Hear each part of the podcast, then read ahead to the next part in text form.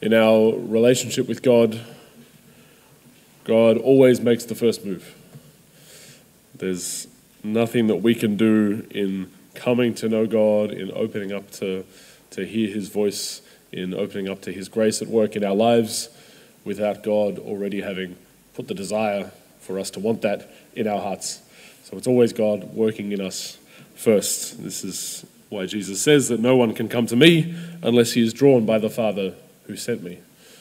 God wants to draw us deeply into relationship with himself, um, to know the good news of Jesus. And so he's, he's already put it in our hearts, that desire for him in our creation, um, but he leads us on step by step, whether whether it's clear that God's leading us or not. We might think that, oh, I have this desire that I need to reach out to God for something, but that's already God working within us, drawing us forth. We can't make any move in that, um, in this relationship at all, without God's grace at work in our hearts. And this can actually give us something of a, a confidence, I think, when we're seeking God's work in our lives that God's wanting to draw us deeply into His grace. So when we're when we're open to kind of how, how, how am I going to encounter God today? How am I going to meet Him? How am I going to encounter Him when I come to this prayer? Or how am I going to meet His grace in this problem that I've got that I want to bring to Him? Um, God's already got an answer there, and our desire to come and ask Him is already His gift to us, um, so that we can actually come to that that place where we're going to find the answer, where we're going to find the strength, where we're going to find the wisdom, the love that we need. Um, we can see this kind of thing at work in this beautiful encounter in our first reading. We have Philip the deacon and the Ethiopian eunuch. Um, and Philip just gets told by the Spirit to go out and meet this man, this man who's from a far away, distant nation who doesn't know the God of the Jews um, doesn't know Jesus at all. But given he's visited Jerusalem, he's just happened to pick up a text of the prophet Isaiah and is just reading it as he goes along in his chariot that day.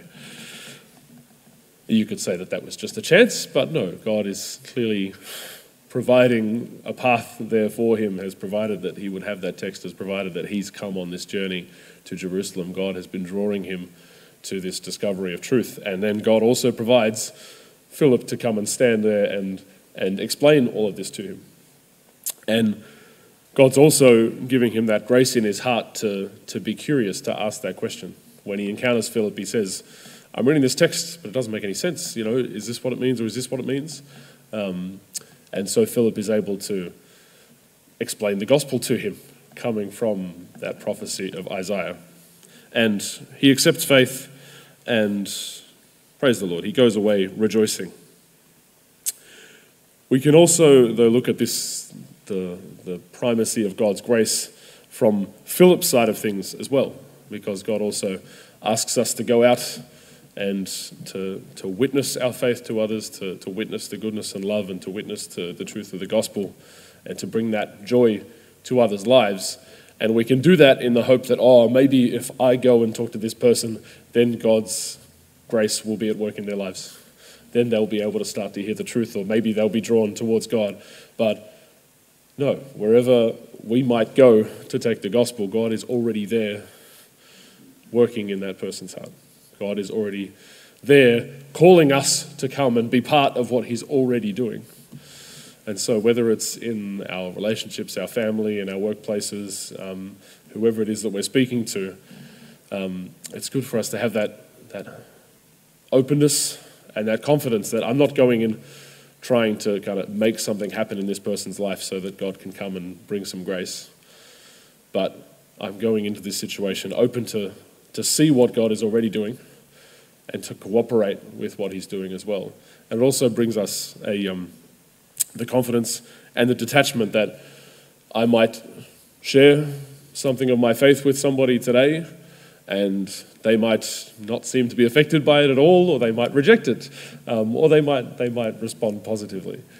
But it's not my task that I'm doing. I'm just um, working along with what God wants to do in their lives, the way that He's calling forth that response in their hearts, the way that He um, is, as it says, the Father is drawing them to know the Son.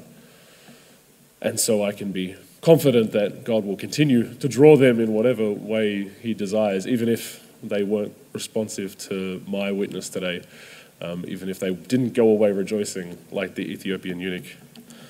So let's be open both to the way that the Father is constantly drawing us to know His Son more and more and more, and be open to that, that desire within us, and open to see what He wants to reveal to us, but also how the Father wants us to cooperate in drawing those others to come to know His Son um, more and more, and perhaps to come to know His Son for the first time.